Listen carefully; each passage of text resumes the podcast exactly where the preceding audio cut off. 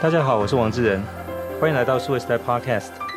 在科技产业的领域，特别是在软体跟网络服务这方面，职场已经没有国界了。那许多想要挑战自我的能力的工作者，那特别是说想要去挑战海外的，其实现在有蛮多的这个机会。那我们在今天这一期节目里面，我们要请到的是在目前的东南亚的超级独角兽 Grab 的首席设计师曾韵如 Rice 到我们节目现场来。呃，Rice 你好。嗨嗨，你好。对，那 Grab 这家公司其实过去这几年，特别在疫情期间，其实表现非常好。那现在是在整个东南亚市场里面市占率非常高的一家网络公司。那他的首席设计师来自台湾的。那这个其实 Rice 这边有一段蛮不寻常的这个工作经历，其实在今天要跟大家来分享哦。想首先请教，就是说，那 Rice 就是你。到 Grab 之前，其实是在台湾工作了一段时间吗？对对对。能不能大概先简单介绍一下你自己跟这个之前的工作经历？那其实我的背景是呃偏数位内容，那时候是做很多类似互动装置啊、数位艺术的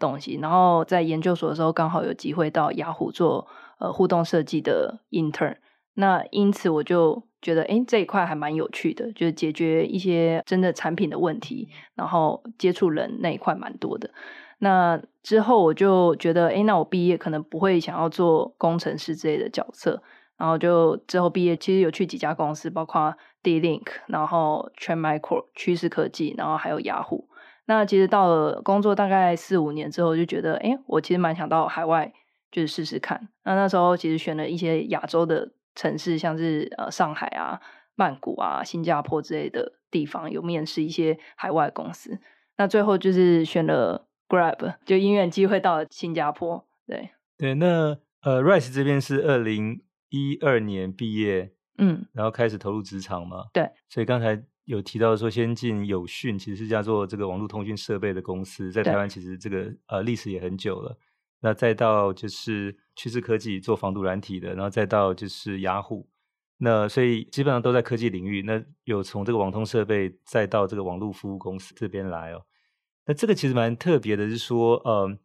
那个时候怎么会想到去挑战海外？很大一部分是觉得我在想说，如果我这个年纪，那时候应该二七二八了，应该要想想不同的环境。雅虎其实是一个很棒也很好的地方，然后我在那边关于产品设计这个经验也成长蛮多的。但是我其实一直希望有可以更多元的环境，然后新创公司，然后变动很大的地方。那再加上我英文很不好，我一直觉得我想要补齐这一个。这一块的缺点，所以我觉得我还是想要出去看看这样子。然后，因为如果这时候去，比如说读书，那就变成说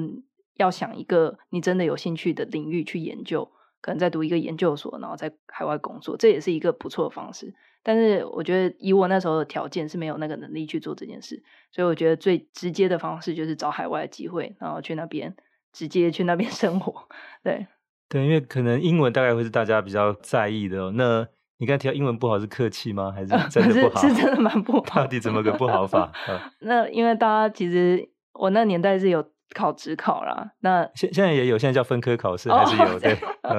哦，那那年代职考就是满分是一百，我英文其实是五科中，我是文组的，五科中是最差的。那时候大概只考了二十分那样子。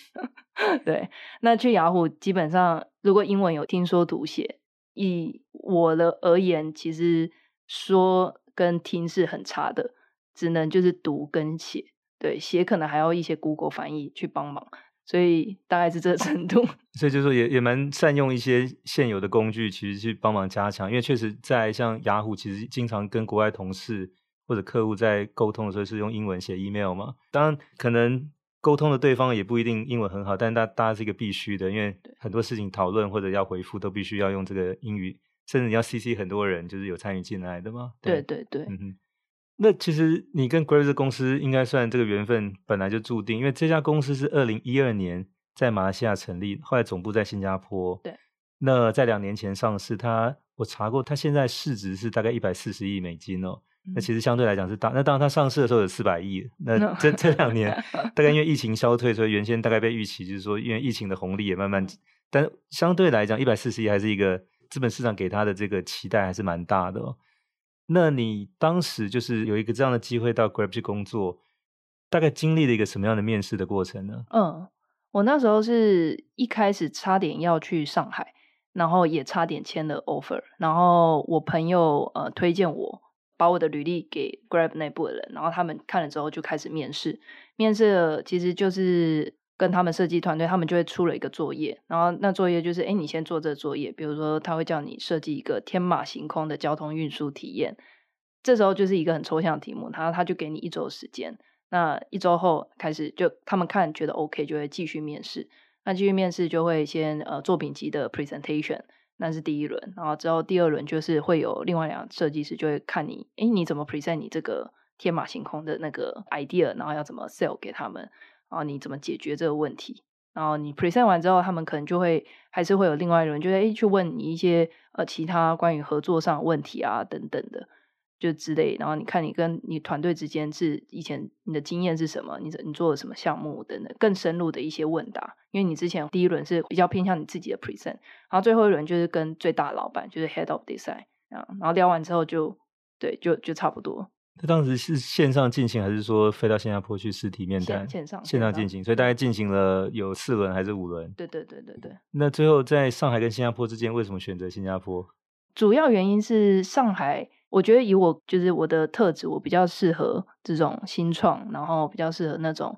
快速变动公司。那上海那一家比较是偏设计咨询。那其实我一直都很想加入新创公司，就是因为我以前的在台湾的工作基本上都是已经还蛮稳定的一些大公司，但是那一家那时候，当然我加入的时候还没那么大了，但我加入的隔月刚好就拿到软银，就是很大一笔资金，就突然觉得诶很快速的扩张，然后。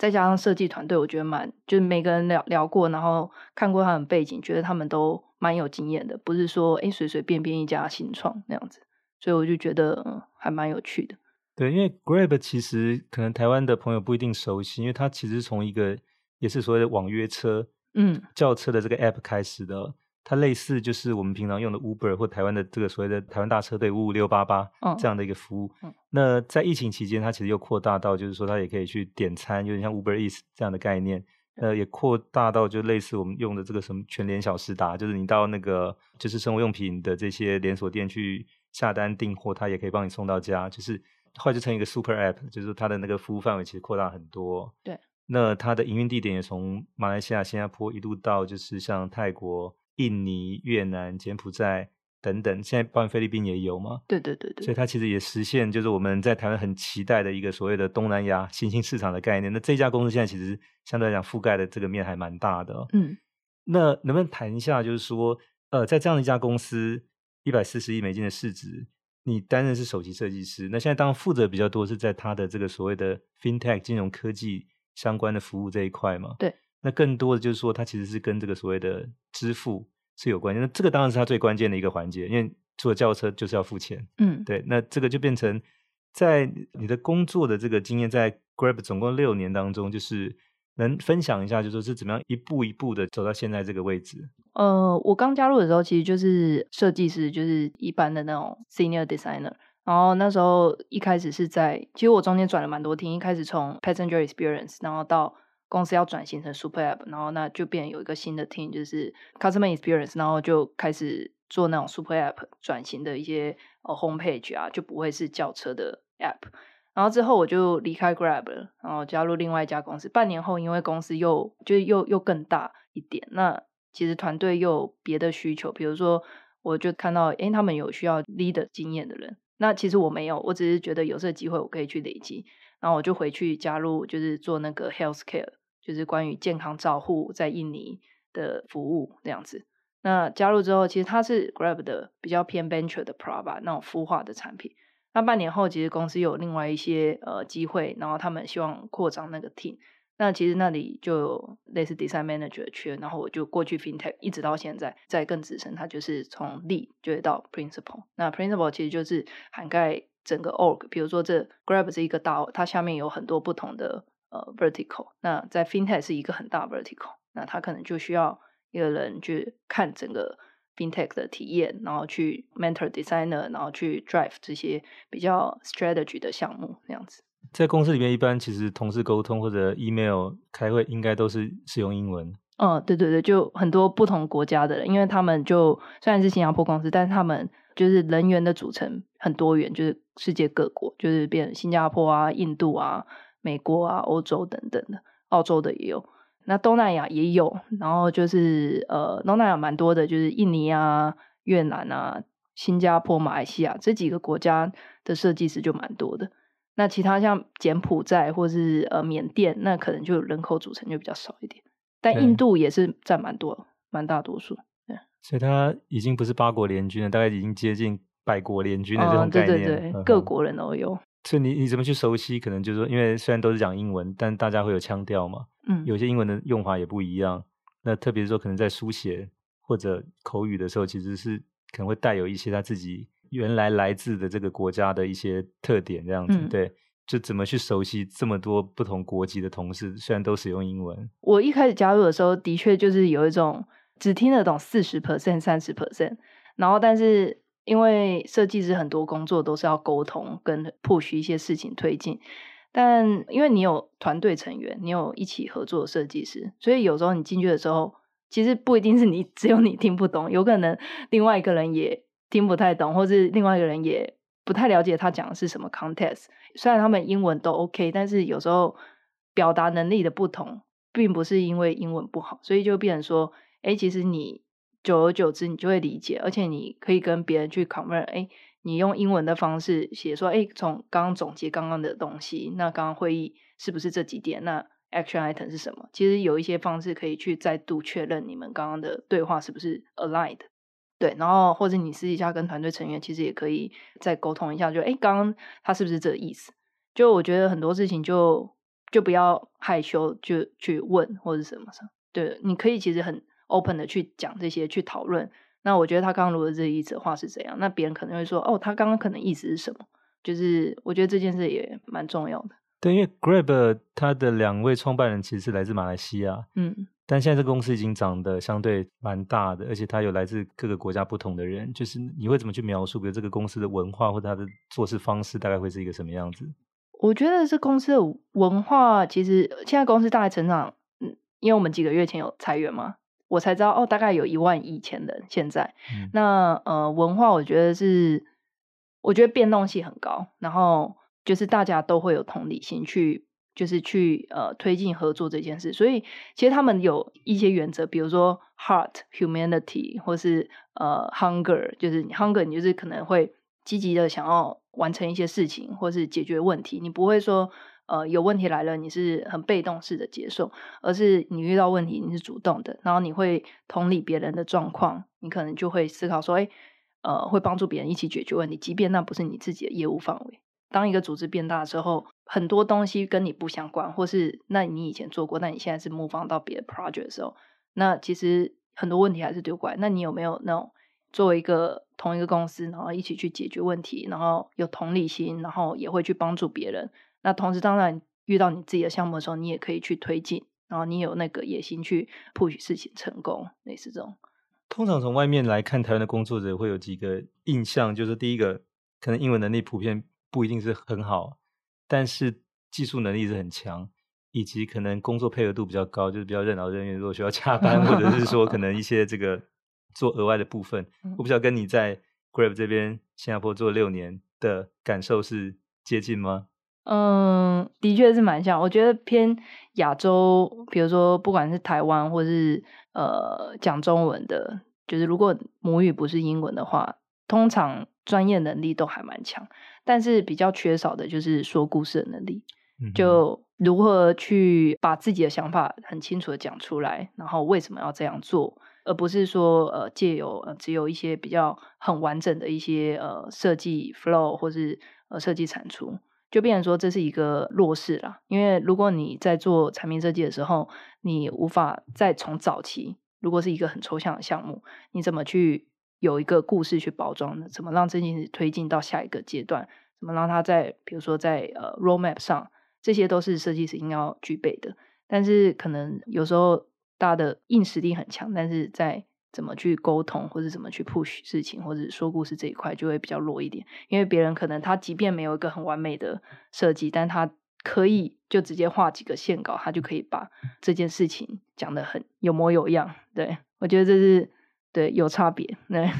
对，那特别是说可能去跟主管吵架，捍卫自己的这个想法，或者是说去争取升迁还是加薪的机会，可能谈工作的在这边一般来讲可能是比较没有那么主动。不晓得跟你的这个经验来讲是不是相符？对，就是比较不主动，然后比较不太会说故事，然后比较蛮任劳任怨，然后做事情蛮有效率，也蛮快、蛮扎实的。那这时候如果他遇到的老板是比较知道他有这块能力，然后会 push 他成长的话，那我觉得他可能就会有蛮有机会可以成长，因为他硬实力在那边，他软软实力还没有到那个程度。但如果他没有意识到这件事，那其实就会比较吃亏，就会很难知道说自己的问题在哪边。所以你首席设计师这个职务是自己争取来，还是主管 把你拔擢上来？我我觉得我是那时候他说要转回 IC，然后我就说，哎，那职涯成长那一块，我应该怎么，我的故事要怎么说出来之类的。那我那时候老板说，哦，对，你现在是的确是设计主管，那转成那个一般的设计师，你会觉得有落差，但是你不应该这样想。比如说，他觉得，呃，我那时候是 lead，那转成 IC 的确不是专注在某一个，比如说某某个 team，但是如果我是转成 IC，然后未来是想要变 principal 的话，那可能你的影响力范围就不是只是某一个团队的东西，是整个 FinTech 的呃影响力。那你是不是应该去 drive，比如说 cross team 的那个项目，然后去让别人知道说你已经在做那件事情，而不是说你还在做呃某个小 team 的小项目。那当你已经在做呃 cross team 的呃影响力的话，那其实自然而然你就本来就应该去。呃，推进到那个位置，所以他其实有一些 mentor，然后有帮助，知道我说，哎，我哪一部分应该是怎么去成长？对，对。那在这个工作经历当中，就是有没有也会让你觉得比较挫折，或者是比较问题比较大的地方？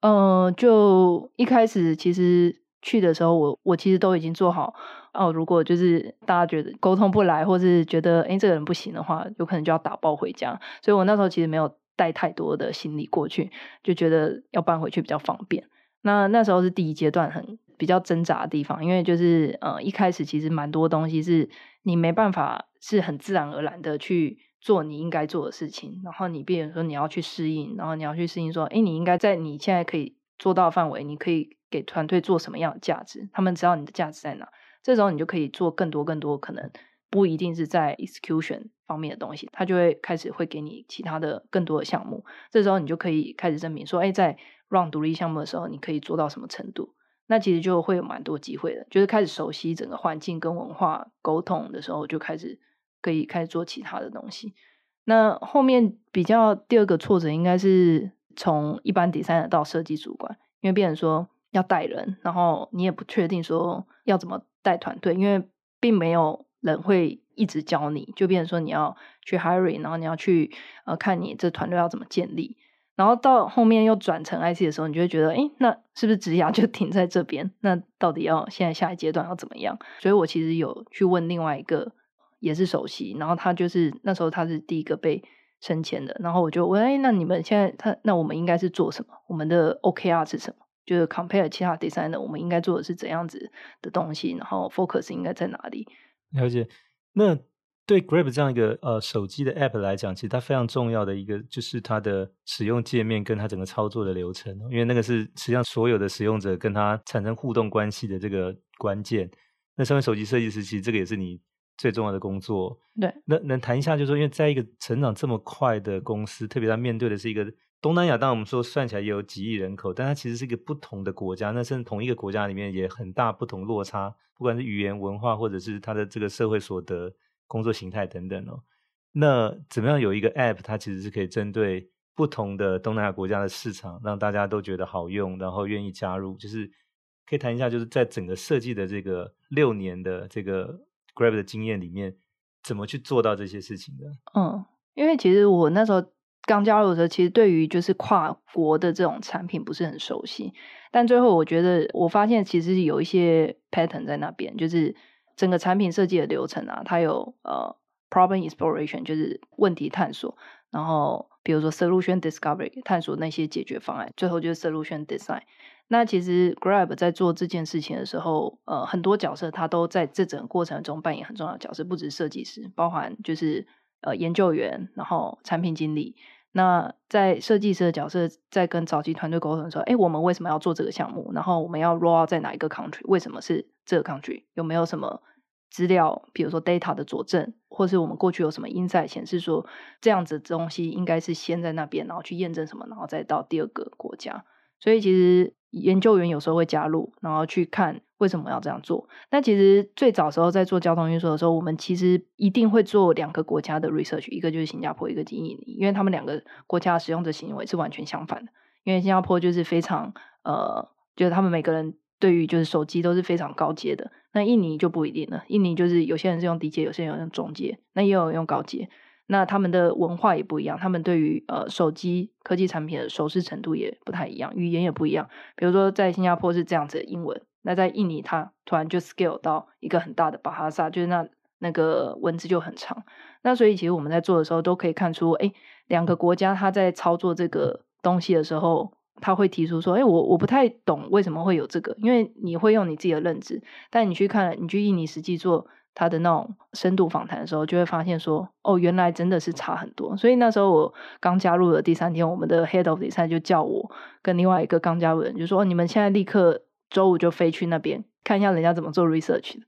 就是想要让我们知道说，虽然你现在是 base 在新加坡，但是我们在做的产品是整个东南亚，然后你要去感受新加坡外这个舒服的地方之外的地方的那种使用者行为。所以在这过程中，研究员啊之类的都是很重要。然后到设计有一些 proposal，然后就会跟研究员产品，然后去定义这个假设，然后我们就会去做验证。验证完，我们就诶可能就会有 flow，然后 flow 之后就会跟工程师沟通，然后看这可行性等等的。对，因为那个对设计师来讲，就是说你有一个第一手的现场观察，跟对消费者的这个生活经验的理解，对你去设计出来可以他合用、爱用这个产品有很大的关系。那我也注意到，就是说，其实你在 Grab 的这个界面里面，其实包含加入一些蛮有趣的地方，比如有一些类似像游戏化的概念，就是 gamification 的这个。那在使用的时候，其实比如说去做某些动作，可以增加它的点数，这个点数将来可以换算成它可能它在使用服务的时候的这个一些折扣优惠等等的。就那个时候是怎么样把这些东西结合到这个具体的设计的这个应用里面去？嗯，那时候其实这个项目一开始的出发点蛮有趣的，是。因为公司是需要营收的，那我们其实之前是鼓励使用者一直用呃我们的支付，我们只要你只要使用我们支付，比如说 GrabPay Wallet 一次，那你可能就会得到根据你的就是价格去得到一定的点数，但每一个点数你给消费者其实基本上都是一个花费嘛，那变成说我们就要想说，哎，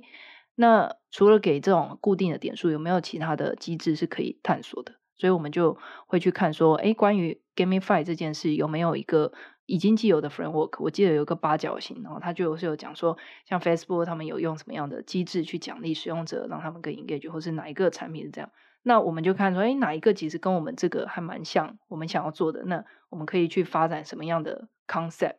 然后我们就开始想说，OK，那我们就来。做几个 concept，然后开始 brainstorm，然后 workshop brainstorm，然后那 concept 大概就是有，哎，要摇晃手机，然后得到你的今天的点数，就是你做了一个 transaction 之后，你就会得到一个 voucher 或者什么之类的。然后另外一个可能是你要滑滑动它上跟上面互动，或是你直接给你做了很多人研究，你就会发现其实这个是很有趣，但是。他使用者他会给你看他很真实的反应，就是诶，我如果在捷运上做到一半，然后我要做这不是很丢脸，然后或是我如果跟 Grab 有十个二十个，那我一直做这动作不是很累？然后我们就觉得哦，也是蛮合理的。一开始他们看到都很有趣，但是你一定会有一些疲劳性。那其实最终他们还是想要得到点数，或是他们想要的 reward，那我们就直接给他，但是要设计一些比较有趣的感觉，让他觉得哦，就算他没有拿到东西，也是有拿到东西的感觉。那就最终就是有一个简单的方案那样子。那特别是说，在这些这么多的不同国家，其实它也有不同的宗教文化。比如说像菲律宾，它比较是天主教的国家，天主教徒比较多；泰国是佛教徒比较多。那像印度，当然是印度教跟锡克教。那包含说，像印尼，它其实现在全世界最大的穆斯林回教国家，就是说，它其实每一个国家，其实你都可以大概找到不同的宗教哦。对，对那甚至说一个国家里面有不同的宗教本身都存在哦，所以它其实蛮复杂的。那所以这个会不会就在你们设计的时候，可能有一些比较牵到宗教文化上，有一些大家比较避免或者这个就是禁忌的东西，其实你在设计的时候也要考虑，或者可能去根据这样的一些特色去符合它呢？嗯，就是像你说的宗教嘛，然后呃文化，然后人种，然后他们的语言，所以其实在设计的时候，还有他的那个说话方式，就变成说他这几个层面，比如说有有时候是呃季度性的一些 event，那在新加坡可能国庆，然后在印尼是什么什么什么，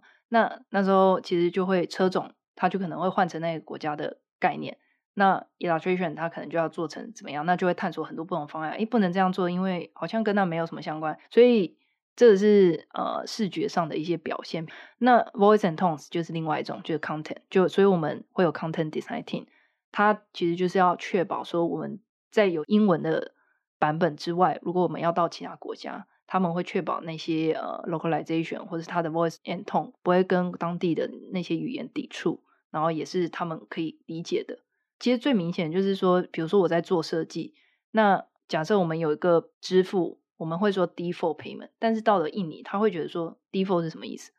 是第一个的意思还是什么？就是他们对于语言的认知不一定是跟母语英文的人是一样的，所以其实在这些东西的时候都会有。呃，还蛮多的细节要处理。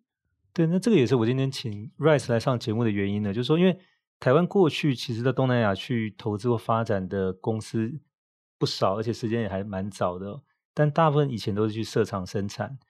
那制造业其实跟现在 Rice 这边所从事的这个网络服务业其实非常，就是也是光谱的两端哦。因为制造业通常都是说去跟当地政府可能呃，比如在他某一个特定的工业园区里面去租一块地。然后自己就是开始盖厂房、进设备、招工人，生产完出口。但其实跟当地的这个某种就是他的生活形态或者消费是比较无关的，因为通常来讲，你只是去呃利用那些就是比较便宜的劳动力赚取那个差价。但是更多现在其实针对这些所谓的呃网络服务或软体公司，它其实是要进入到当地的市场去哦，嗯，就是要去赚的是他们消费力的钱，而不是他劳动力的这个差价。那这个你就变成说，对当地的文化习性、消费的这个一些特殊的一些思考点要更清楚哦。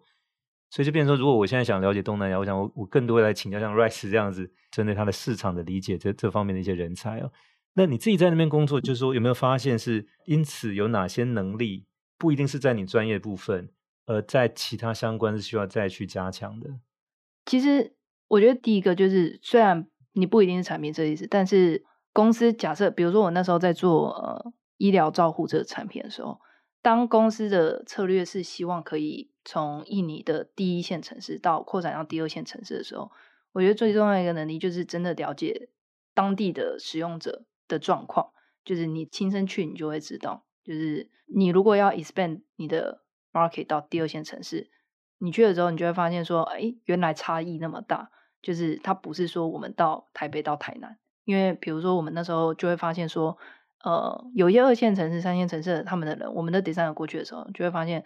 其实他们有一些人，为什么 Grab 有个产品叫 Kiosk？那 Kiosk 就是说，有一些当地，比如说这个村，它是比较重度科技使用者，他会帮助这个地区的人去做，呃，比如说加值或者付款，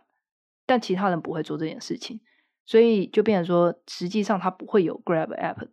在他的手机里面，那就变成说这样的一个人，那这个 Kiosk 的 App 就会呃应运而生，就变成说他们就可以呃符合第二线城市、第三线城市的需求，但他们还是可以用 Grab 的产品。那他们就是我们在那边有一个商城服务，然后他可以那边有 consultation，然后他可以跟那里人说哦，他的症状在哪，然后他帮他打字，然后什么什么的，就变成说有一些比较在地化的方式需要去满足。那如果只是纯粹就是扩展，那你很难知道说，印这个东西到底会不会成功。其实就算只是去一两天，你都会可以感受到说差别。就比如说我那时候在一线城市，我访谈了一个，就我是访谈商家，但不是消费者。但商家看到了我们这个东西，他就哭了。然后我就问我的同事说：“怎么了？发生什么事？”他就说他来了解一下。他说：“哦，原来他呃，他说他有一个肿瘤，然后他如果以前就知道 Grab 有这个服务的话，他就。”会比较提早知道，他就不会到现在就是可能比较严重之类的，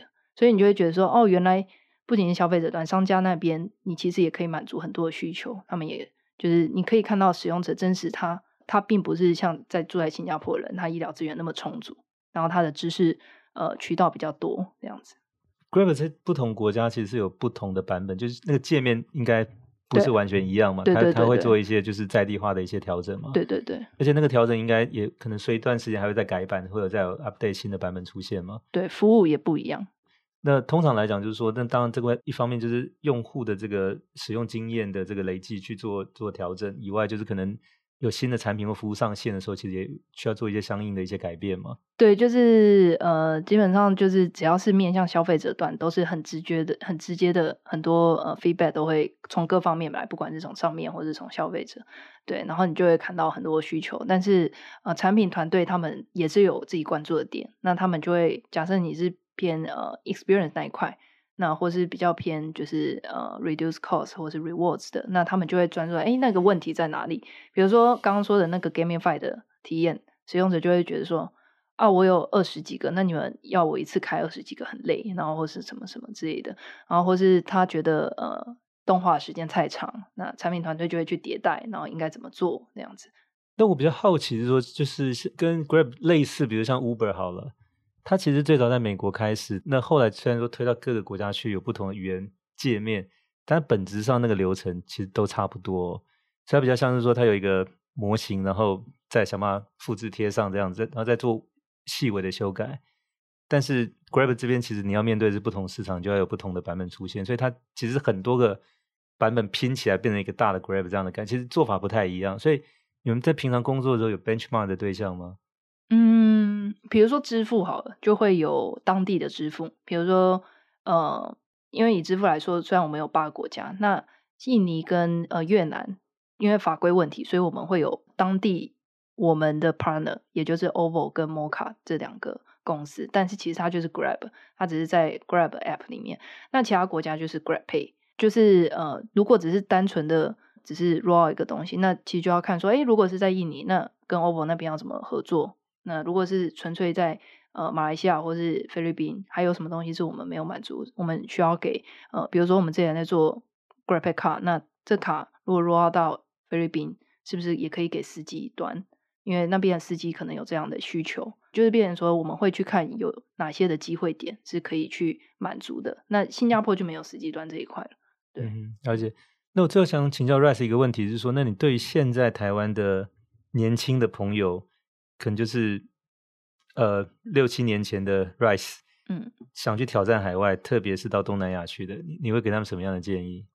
嗯，我是觉得就呃，先想清楚自己的目标是什么，然后先看说，呃，你现在缺少是什么。那其实我觉得不用说你要准备到一百 percent。大概有一些基本的面向，你都已经满足了。你知道你现在，你也知道你现在的位置可能在哪里，那你就可以开始准备，然后开始去呃建立人脉。然后不管是你有认识的人，因为我是觉得说，如果要投海外机会，其实有有人推荐是最快的。因为你投那个网站或是公司的官网或是 LinkedIn，不一定你会得到回复。对，除非你是那种呃呃履历超级漂亮的，可能他就会立刻被 recruiter 看到。对，所以如果真的是要去海外的话，其实这一块蛮重要。再就是，我是觉得呃，英文那一块是不用说你要练到多厉害了，但是就是可以沟通，然后可以去 present 自己这一块就差不多了。对啊，所以我是觉得不用担心，就是担心那个，担心这个，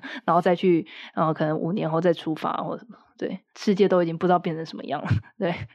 当然，可能那个父母那关要先说服哦，因为我我我发现其实很多到最后没有办法下那个决定，可能家里的因素，特别父母的意见还是占了一个很大的。所以那当然就是说，工作者如果这样的一个想法想去挑战，可能自己做决定的这一个还是非常重要的。对对对，可能会担心说，哎，东南亚，但其实，在新加坡，哎，他自然应该是不用担心，只要他不要半夜跑到马来西亚或是菲律宾，然后晚上出去，然后很危险，然后不跟别人讲，我是觉得还好。嗯哼。跨国工作者在新加坡其实蛮多的，特别是很多的这些东南亚新成立的，过去这几年的新创，像刚才提到 Grab，或者说像那个呃东海集团那个 Sea，就是虾皮的母公司，其实也是在新加坡。那当然，因为新加坡它的呃整个以英语来作为官方语言，然后包含是说它整个呃行政方面，包含效率，包含是说。它跟这个世界的沟通，以及它资本市场相的运作，相对都还是比东南亚其他国家来讲是比较方便。当然，因此它的成本也也高很多。但是对很多企业来讲说，在这边可能运作起来作为第一步，那接下来再有第二步、第三步，是很多过去的这个大概大家做法的一个模式，会是这样子。嗯，没错，那边就是税也很低。OK，好，那我们今天非常谢谢呃 Grab 的首席设计师曾韵如 rise 到我们 Podcast 节目来分享，就是从一个台湾人的专业工作者，英文没有大家想象的好，但是怎么样有机会下定决心到东南亚参加了一个风起云涌的新创公司的发展，那现在成为首席设计师的过程，也希望这样的经验其实给更多台湾想要挑战海外的一些年轻朋友们一个好的一个参考的一个经验。谢谢 Rice，嗯，谢谢谢谢，OK，也谢谢各位听众收听，希望大家会喜欢这一集的内容，欢迎给我们点赞转发，也请持续关注和留言，我们下期再会。